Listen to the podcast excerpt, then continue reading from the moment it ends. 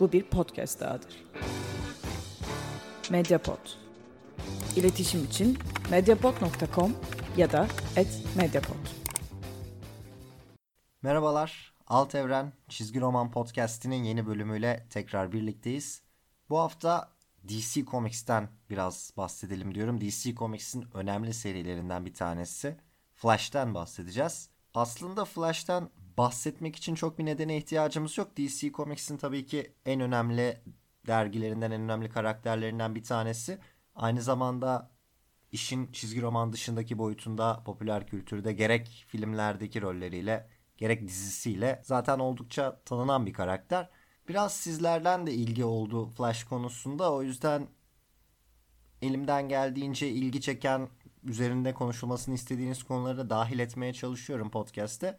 Oradan da biraz e, yola çıkmış oldum. Bir de birkaç bölümdür zaten Marvel tarihi yapmıştık. Marvel tarafından devam etmiştik. Biraz DC'ye dönelim, DC tarafına bakalım diye düşünerek Flash'in iyi bir bölüm olacağına karar verdim. Aslında devamlılık açısından, süreklilik açısından gerçekten Rebirth döneminin en önemli serilerinden bir tanesinden bahsediyoruz. Rebirth'ün başından beri büyük ölçüde istikrarlı olarak devam etmiş bir seri. Şimdi benim bu podcast'i kaydettiğim tarihle sizlerin dinlediği tarih arasında ufak bir gecikme olabilir, ufak bir farklılık olabilir. Benim şu anda bu podcast'i yaptığım sırada, kaydettiğim sırada Flash'ın 750. sayısı piyasaya çıkmış durumda. Tabi 750. sayı orijinal numaralandırma. Yani Flash karakterinin ilk çizgi romanından yola çıkarak yapılmış bir numaralandırma. Bu da tabi Rebirth'teki genel sayı miktarını çok özetlemiyor. Rebirth'te 750'den önce çıkan sayı 88. sayıydı. Yine de tabii çok uzun bir seri. 88'den sonra 750'den devam edecek seri ve bir dahaki sıfırlamaya kadar ki ben tabii çok uzak olduğunu tahmin etmiyorum söz konusu DC Comics olduğu için. E, bu numaralandırmayla 750, 751 vesaire diye devam edecek. Dediğim gibi DC'nin Rebirth sonrasında büyük ölçüde sürekli tuttuğu yani herhangi bir bölünme yaşamadığı serilerden bir tanesi Flash. Bunun iki farklı boyutu var. Birincisi bu yeni etiketin altında, Rebirth'ün altında hep aynı yazar tarafından. E, Joshua Williamson tarafından yazıldı. Ve bu açıdan aslında pek çok DC serisine göre de bir farklılık taşıyor. Ee, şöyle biraz üstünden geçeyim. Mesela Justice League serisi kendi içinde bir sıfırlanma biliyorsunuz yaşadı. Daha sonra Scott Snyder'ın yazarlık döneminde bu sıfırlamayı başlatan Scott Snyder'ın yazarlık döneminde de bir sıfırlama oldu. Ee, 39. sayı 40. sayıdan sonra hikayede farklı bir kol başlatıldı. Farklı bir yerden devam etmeye başladı seri. Yani sayılar sıfırlanmadı ama yazar değişti ve bütün hikaye konsepti değişti. Aynı şekilde Batman'de benzer bir durum oldu. Justice League'in aksine Batman sayı olarak sıfırlanmadı ama Tom King'in yazarlık dönemi net bir şekilde bitti. James Tynion'un dönemine geçerken yine belli ve bariz bir şekilde yeni bir dönem başladı. Wonder Woman aslında Flash gibi devam etse de yani belli bir noktaya kadar seri anlamında bir değişiklik yaşamayıp sayı numarası açısından bir değişiklik yaşamayıp daha sonra 750. sayıdan devam etse de pek çok yazar değişikliği yaşadı. Yani pek çok farklı yazar çalıştı. O yüzden hikaye kurgusu bakımından çok bir devamlılık yoktu. İşte farklı yazarların yarattığı farklı karakterler, onların hikayeye dahil olması, yeni bir yazar gelince çıkması vesaire orada daha karışık. Hani tek düze olmayan bir seriydi. Onun dışında Superman mesela Bendis'le büyük bir sıfırlama yaşadı. Ee, Aquaman hem diğerlerine göre çok daha az e, bir sayı miktarına ulaştı hem de yine orada da önemli yazar değişiklikleri ve yazar değişiklikleriyle birlikte önemli tema değişiklikleri oldu. Dolayısıyla Flash burada biraz benzersiz bir konumda kaldı. Yani hem bir yazar değişikliği yaşamayan aynı hikaye yapısıyla, aynı hikaye kurgusuyla devam eden hem de sayı anlamında da sıfırlanmayan enteresan ve devamlı bir seri yaşandı. Bu da tabi seriyi baştan sona okumak isteyenler için olumlu bir nokta olabilir. Çünkü şunu biliyorsunuz. Rebirth'ün birinci sayısından alacaksınız ve 88. sayıya kadar bölünmeden devam edeceksiniz. Ondan sonra da 88'in bıraktığı yerden 750 ile birlikte orijinal numaralandırma ile birlikte hikayeyi okuyabileceksiniz. O yüzden burada tabii ki bir devamlılık, bir sakin ve sabit gidişat söz konusu. Tavsiye ile başlayayım bunu söylemişken şunu söylemek gerekiyor. 88 sayı 89 sayı çizgi roman az bir miktar değil. O yüzden belki bu biraz sizi uzaklaştırabilir seriden. Eğer böyle bir okuma listesinin içine girmek istemiyorsanız e, Flash'ı belki bir sonraki sıfırlamaya bırakabilirsiniz.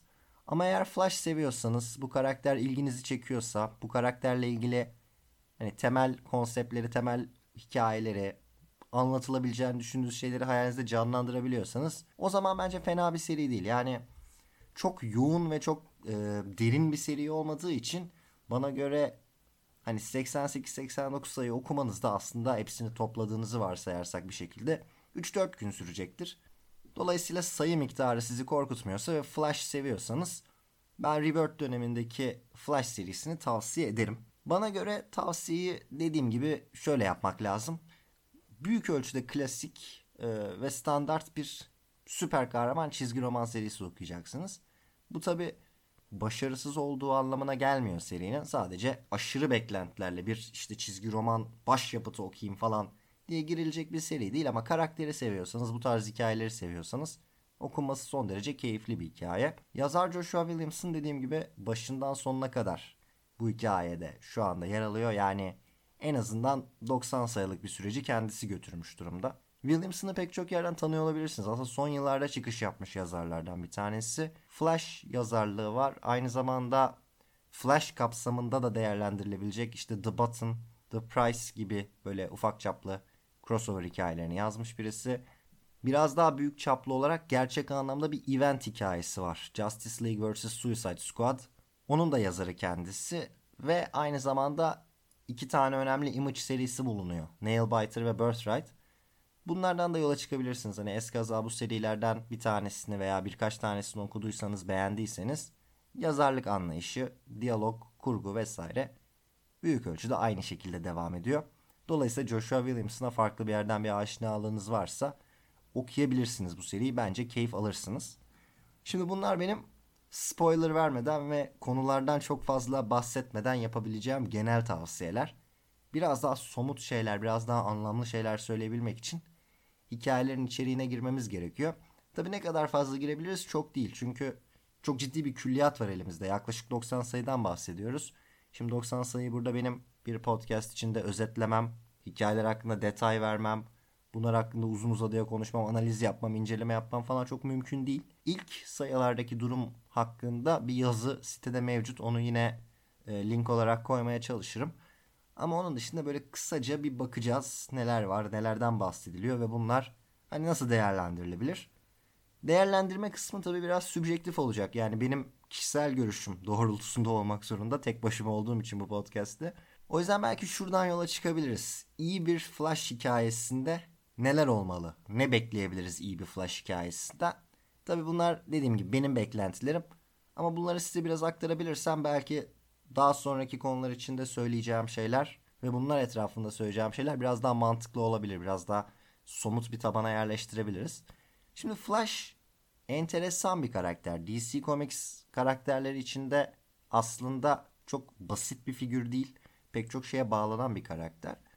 O yüzden benim birkaç tane kriterim var. Yani bir Flash hikayesi dediğim zaman bekleyeceğim. Tabi uzun vadede yani 6 sayılık bir hikayeden çok bir beklenti olması doğru değil ama 90 sayılık bir Flash yazarlık süreci işte o İngilizce deyimiyle run bir yazarın run'ı içinde ne bekleyebiliriz?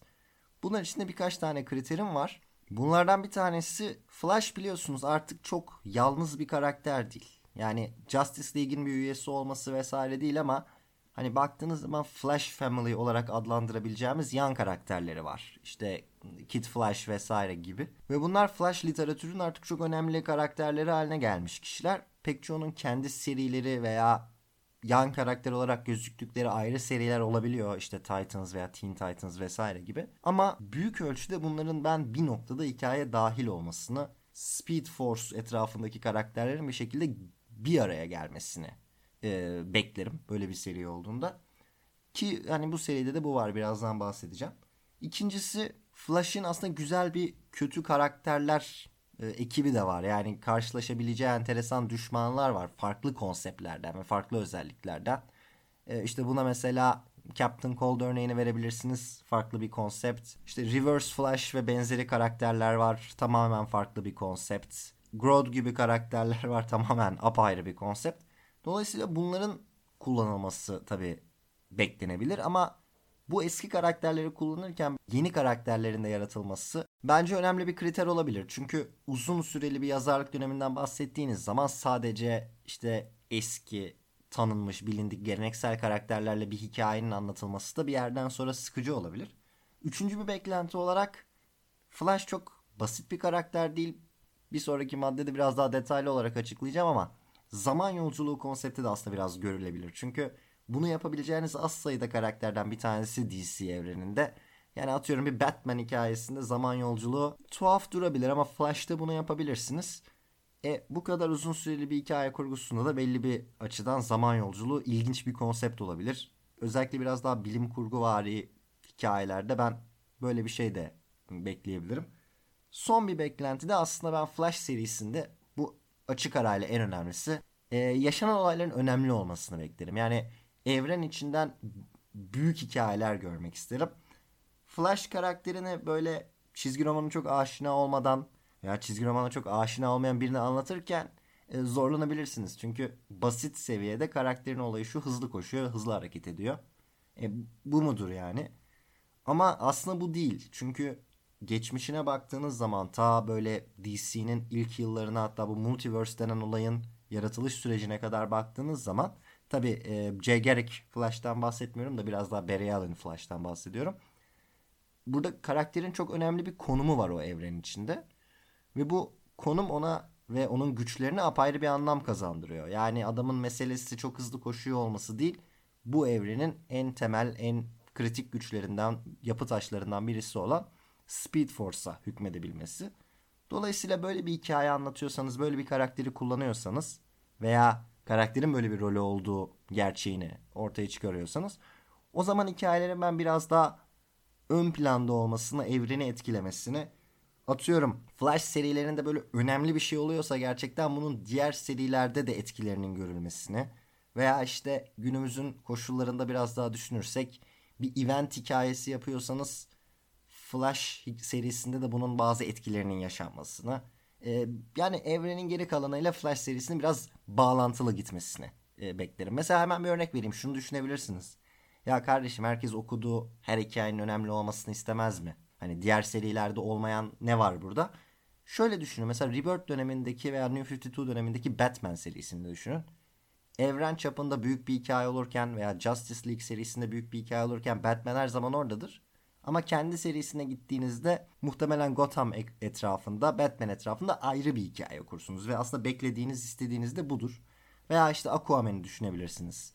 Yine Justice League'de eventlerde Aquaman orada bir karakter olarak bulunur. Ama onun asıl serisine, ana serisine gittiğiniz zaman daha böyle Atlantis, Atlantis içindeki taht mücadeleleri, Atlantis'in dünya ile mücadelesi, işte dünyaya kendi kabul ettirme çabası veya Atlantis'in başka düşmanları vesaire gibi konular vardır. Yani o evren içinde önemi çok beklemezsiniz. Ha Mesela Rebirth döneminde olduğu gibi bu ikisinin de olduğu bir hikaye anlatılırsa olur. Ama Flash serilerinde bence bu daha ön planda. Yani karakterin DC evreni ve DC çoklu evreni açısından önemi nedeniyle Flash serilerinin ben biraz daha böyle bir yapıda olmasını beklerim. Tabi günümüzde bunu başarmak çok kolay değil. Çünkü çok fazla sayıda seri çıkıyor. Çok fazla sayıda event hikayesi yayınlanıyor. Ve bu event hikayeleri işte en net olarak Doomsday Clock hikayesinde gördüğümüz gibi yayın sıkıntılarıyla, şirketin iç işleriyle vesairelerle çok alakalı oluyor. Bu nedenle her zaman bırakın başka serilerle bunların bağlantısını kurmayı. Kendi içinde bir mantıkla ilerlemesi bile mümkün olmayabiliyor. Ama baktığınız zaman şunu söyleyeceğim. Bu seride yani Rebirth kapsamındaki Flash serisinde bu beklenti büyük ölçüde e, yerine getiriliyor. Biraz hikayelerin içeriğinden de konuşmaya başlayabiliriz bu vesileyle. Mesela Button hikayesi var biliyorsunuz çok meşhur. Doomsday Clock'un öncesindeki hikaye. Button hikayesi Flash serisinde Batman'le crossover olarak yaşanmış bir hikaye. Heroes in Crisis bu podcast'te çok konuştuk. Sonundan bahsettik. Şimdi okumamış olanlar durduk yere spoiler almasın ama hem gidişatı bakımından hem sonu bakımından Flash ailesiyle çok yakından alakalı bir hikaye. Ve bunun sonuçları mesela Price hikayesinde, The Price hikayesinde yine Batman ve Flash arasında işlenmiş bir şey. Bu bağlamda Heroes in Crisis'e bağlantı var. Ee, işte Batın'da Doomsday Clock'a bağlantı var. Metal serisine ve Metal serisinin sonrasındaki olaylara bağlantılar var. Aynı zamanda Justice League serisine Snyder'ın yazarlık döneminin başlamasıyla DC evrenini tamamen etkileyen o sürecin etkileri var. Year of the Villain konseptinin etkileri var. Yani bu açıdan en azından bu beklentim açısından Flash serisinin beklentileri uyduğunu, benim beklentilerime uyduğunu rahatlıkla söyleyebilirim. Evrenin geri kalanıyla en azından senkron içinde olmaya çalışan bir seri. Belki bazılarınız bu konuda benden de sert kriterlere sahip olabilir. Her şeyin böyle bir mantık sırasına gitmesini, kronoloji sırasına gitmesini isteyenler olabilir. Onları belki tatmin etmeyebilir. Çünkü dediğim gibi bu dönemde gerçekçi olarak hani o kronolojiyi kusursuz bir şekilde yakalamak çok mümkün değil. Ama en azından ortada bir çaba var. Yani bağlayalım en azından öyleymiş gibi görünsün falan gibi. Belki hani kriterleriniz bu konuda çok yüksekse hani hiçbir mantık hatasını kabul etmiyorsanız yine açıklar bulabilirsiniz. Ama yine de dediğim gibi bir gayret var. Bu da bence önemli bir kriter. Ve dediğim gibi bu son kriteri benim için en önemli kriteri yerine getiren bir seri bu. Aynı zamanda diğer bahsettiğim kriterleri de yani Flash ailesiyle bağlantılı olmasını, biraz zaman yolculuğu içermesini, eski karakterlerle yeni karakterleri bir arada kullanarak düşmanlar yaratmasını hepsini yapan bir seri. Bu açılardan dediğim gibi hani benimle sınırlı olmak zorunda ama en azından benim bir Flash serisinden beklediklerimi yerine getiriyor. Biraz daha somutlaştıralım konuyu. Tabi bu noktadan sonra gerçekten seriyi okumaya karar verdiyseniz hani belki erken kapatabilirsiniz bölümü çünkü ben hikayelerin içeriğinden biraz bahsedeceğim. Dediğim gibi çok detaya girmeyeceğim ama en azından bir üstünden geçelim. Ne gibi konular işleniyor, nelerden bahsediliyor vesaire.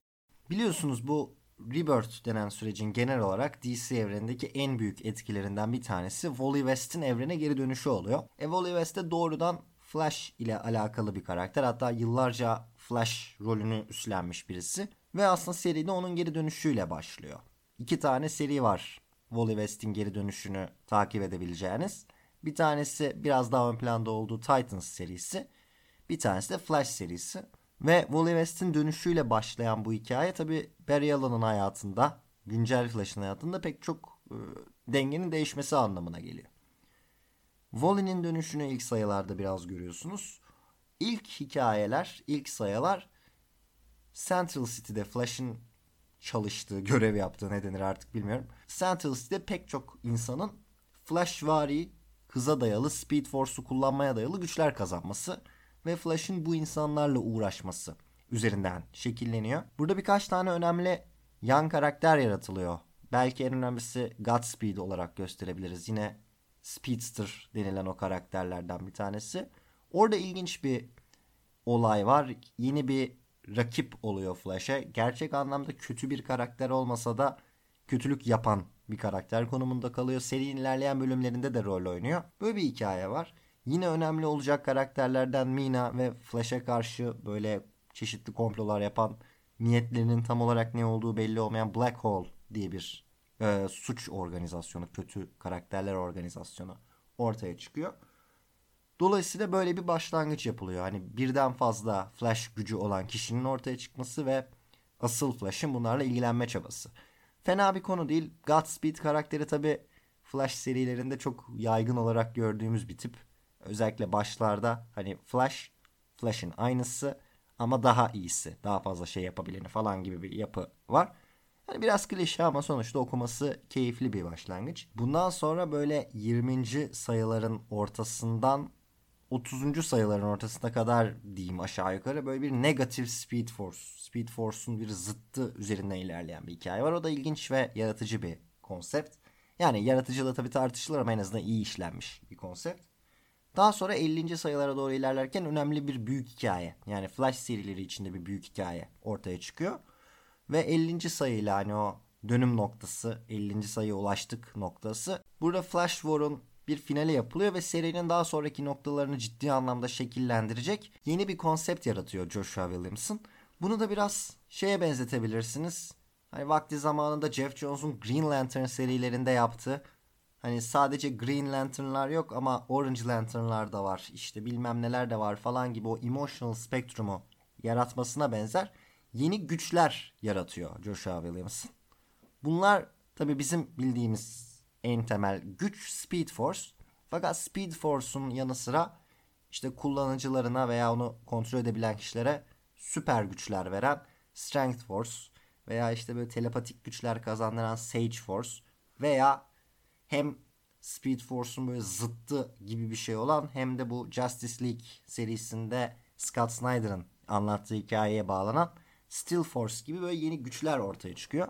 Daha sonra da Flash bu güçleri anlamaya, bu güçlerin doğasını öğrenmeye ve hani bunları nasıl kontrol edebiliriz, bunları nasıl durdurabiliriz vesaire bunlar üzerinden e, bir hikaye anlatılıyor. Buralar güzel. Yani dediğim o hani önemli bir şeyler olsun, farklı evrenler görelim, etkileri olsun konseptine uyan hikayeler bunlar. Tabii bu noktaya geldiğimizde Flash'ın geçmişine gittiğimiz bazı hikayeler oluyor. Ee, işte Button hikayesi yaşanıyor, The Price hikayesi yaşanıyor vesaire. Ve e, ondan sonraki noktalarda Trickster karakterinin bir yeniden yorumlanması var. Onun böyle çok güçlü hale geldiği bir nokta var. Yine bu Sage Force'a ufaktan bağlanarak. Artık e, spoiler verdim. Spoiler vererek devam etmek istiyorum. Serinin doruk noktalarından bir tanesi. Özellikle beni çok şaşırtan noktalarından bir tanesi. E, bir sayının sonunda finalinde şöyle bir olay yaşanıyor. Trickster Flash'ı ele geçiriyor. Ve Flash'a yapabileceği belki de en kötü şeyi yapıp bacaklarını kesiyor. E, ben ara ara söylüyorum çizgi romanları not alarak okuyan bir insanım. Hani yazıyorum unutmamak için. Çünkü çok fazla takip ediyorum ve unutuyorum bir, bir sonraki parti çizgi romanı satın alana kadar nerede kaldığımı ve hani nereden hikayenin devam edeceğini. Ee, orada mesela notum var. Oha diye not almışım sadece. Başka bir şey yazamamışım. Ee, fakat bu kadar büyük bir olay ve bu kadar büyük bir final tabi o Sage Force'un telepatik doğası nedeniyle biraz daha ucuz bir şeye bağlanıyor. Hani bacaklarını kesmedi de bacaklarının kesildiğini düşündürttü gibi bir şeye bağlanıyor ama hani böyle güzel bir doruk nokta. Sonu her ne kadar iyi olmasa da.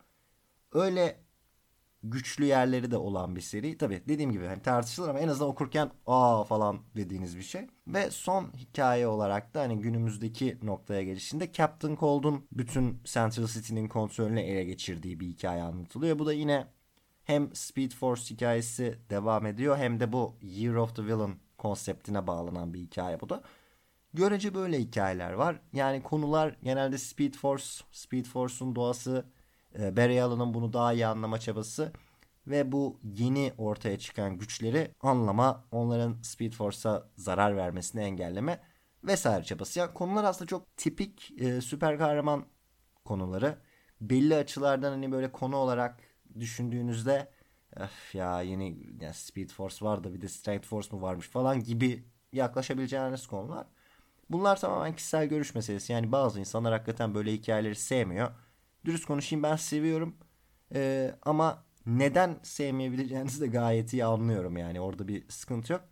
Dediğim gibi tercih meselesi. Hani biraz daha böyle klasik bir süper kahraman okuması olarak yaklaşmak gerekiyor. Nasıl bir Barry Allen okuyoruz? Nasıl bir karakterizasyon var? Bu da önemli. Benim tanımlayacağım iki kelime Joshua Williamson'ın Barry Allen'ı yazma şeklini risksiz ve geleneksel. Yani böyle tam anlamıyla tipik, ideal, her zaman en iyisini yapmaya çalışan, her zaman en doğrusunu yapmaya çalışan, bazen hata yapan ama hiçbir zaman hatayı bilerek yapmayan, hiçbir zaman bencillik yapmayan, böyle neredeyse Golden Age e, süper kahraman kafası bir Flash görüyoruz. Bu da aslında bence DC Comics'in bazı geleneksel karakterlerinde olması gereken bir özellik. Yani Superman buna bir örnek olabilir, Flash buna bir örnek olabilir. Ee, yani Flash yapısı gereği bir Batman veya bir Green Lantern değil. Özellikle son 10-15 yılın belki 20 yılın hikayelerine baktığınızda Joshua Williamson da bu karakterle ilgili aslında çok bir risk almıyor. Karakter gelişimi yok mu? Yani aslında dürüst olmak gerekirse çok yok dediğim gibi risksiz bir yaklaşım var. Olmuş bir karakter olarak bize büyük ölçüde sunuyor Joshua Williamson. Yani Flash'ın hani böyle gelişim gösterip işte o ideal karaktere ulaşacağı vesaire gibi bir durum yok. Zaten o ideal karakter kurucu Justice League üyesi falan böyle bir yapı. E öyle olunca da ondan beklenecek şekilde büyük ölçüde davranıyor. Tabi nerede karakter gelişimine ve bu daha ideal bir insan haline gelme sürecine bakabiliriz. İnsani ilişkilerde böyle bir nokta var. Pek çok kişiye gerçek kimliğini açıklaması, insanlara güvenmesi, onlarla daha sağlam ilişkiler kurması, hatta yeri geldiğinde geleneksel olarak düşmanı olan veya düşmanı olmuş kişilerle de birlikte çalışabilmesi açısından hani insani ilişkiler açısından belki bir karakter gelişimi görebilirsiniz. Ama bunun dışında geleneksel bir Barry Allen portresi var. Bu ne demek? Yani karakterin yapısı ve e, ilginçliği açısından çok bir şey beklemeyin. Hani aa nasıl bir karaktermiş bu falan size dedirtecek çok bir sahne yok. Ama aynı zamanda sizi sinirlendirecek de çok bir sahne yok. Yani Heroes in Crisis'e gelen tepkileri düşündüğünüzde veya Tom King'in Batman yazarlığına gelen tepkileri düşündüğünüzde vesaire hani çizgi roman okurları sevdikleri karakterlerin gelişmesine veya değişmesine ne kadar açıklar, ne kadar iyi tepkiler veriyorlar bu da tartışılır. Dolayısıyla burada hani çok risk almadan hikayeyi ilginç hale getiren şeyleri aynı karakteri farklı ve yabancı durumlar içine sokmak yapısı üzerinden değerlendiren bir kurgu anlayışı var. Ne demek bu? Biraz karışık bir cümle oldu. Şöyle toparlayayım. Yani Barry Allen hep aynı Barry Allen ama Speed Force değişiyor mesela. Speed Force değişince Barry Allen nasıl tepki veriyor? Barry Allen aynı Barry Allen ama Speed Force'un yanında dört farklı force yaratılıyor ve bunları anlamaya çalışıyor. Karakterden çok karakterin yaşadığı olaylar üzerinden giden bir anlayış var diyebiliriz. Özetle Rebirth kapsamındaki Flash serisi böyle. Dediğim gibi benim bu podcast'i kaydettiğim tarihte bir dönüm noktasına ulaştığı için eski numaralandırmaya geri dönmüş ve 750. sayıyla devam etmiş bir seri. Ama asıl kapsamı 88-89 sayı. Sadece numaralandırma değişiyor. Büyük ölçüde klasik bir süper kahraman hikayesi olduğunu söyleyebilirim Flash'ın. Tavsiyem şu şekilde. Birincisi çok ilerlemiş durumda Reverse serileri artık en azından pek çoğu. Rebirth döneminde Flash'ı okuyacağım demek 85-90 e, sayı okuyacağım demek aslında. Dolayısıyla Flash seviyorsanız bu okuma yükünün altına girerim diyorsanız tavsiye edilebilir. Ben Flash sevenleri, Flash karakterini sevenleri ve etrafındaki konseptleri sevenleri memnun edecek bir seri olduğunu düşünüyorum. Ama dediğim gibi tanımı benim için hani klasik, modern anlamda klasik bir süper kahraman hikayesidir. Bu da aslında sizlerin vermesi gereken bir karar. Bazı insanlar için klasik bir süper kahraman hikayesi dersiniz. Ha iyi bir bakayım o zaman der. Bazı insanlar için klasik bir süper kahraman hikayesi dersiniz. Aman abi benden uzak olsun der. O yüzden Hani bunu nasıl yorumladığınıza bağlı. Bu genel tavsiyeleri vermeye çalıştım. Birkaç tane ana hikaye unsurundan bahsetmeye çalıştım. Tabi çok çok özet olarak bıraktım. Hani bir iki noktada hani benim ilgimi çeken noktalarda net spoiler vermiş olabilirim. Onun dışında sakın şey diye düşünmeyin yani. Aa işte dört tane Force varmış. Uf, spoiler yedim ben bu seriyi okumayayım falan. E, çok daha detaylı ve çok daha farklı şekilde, çok daha kapsamlı şekilde işleniyor tabii ki. O yüzden ilginizi çekiyorsa bütün bunlar seriye göz atabilirsiniz. Benden bu kadar Flash konusunda. Önümüzdeki hafta farklı bir konuyla tekrar görüşmek üzere. Hoşçakalın. Medyapod'un podcastlerine Spotify, Google Podcast, iTunes ve Spreaker üzerinden ulaşabilirsiniz. Medyapod'u desteklemek için patreon.com slash medyapod.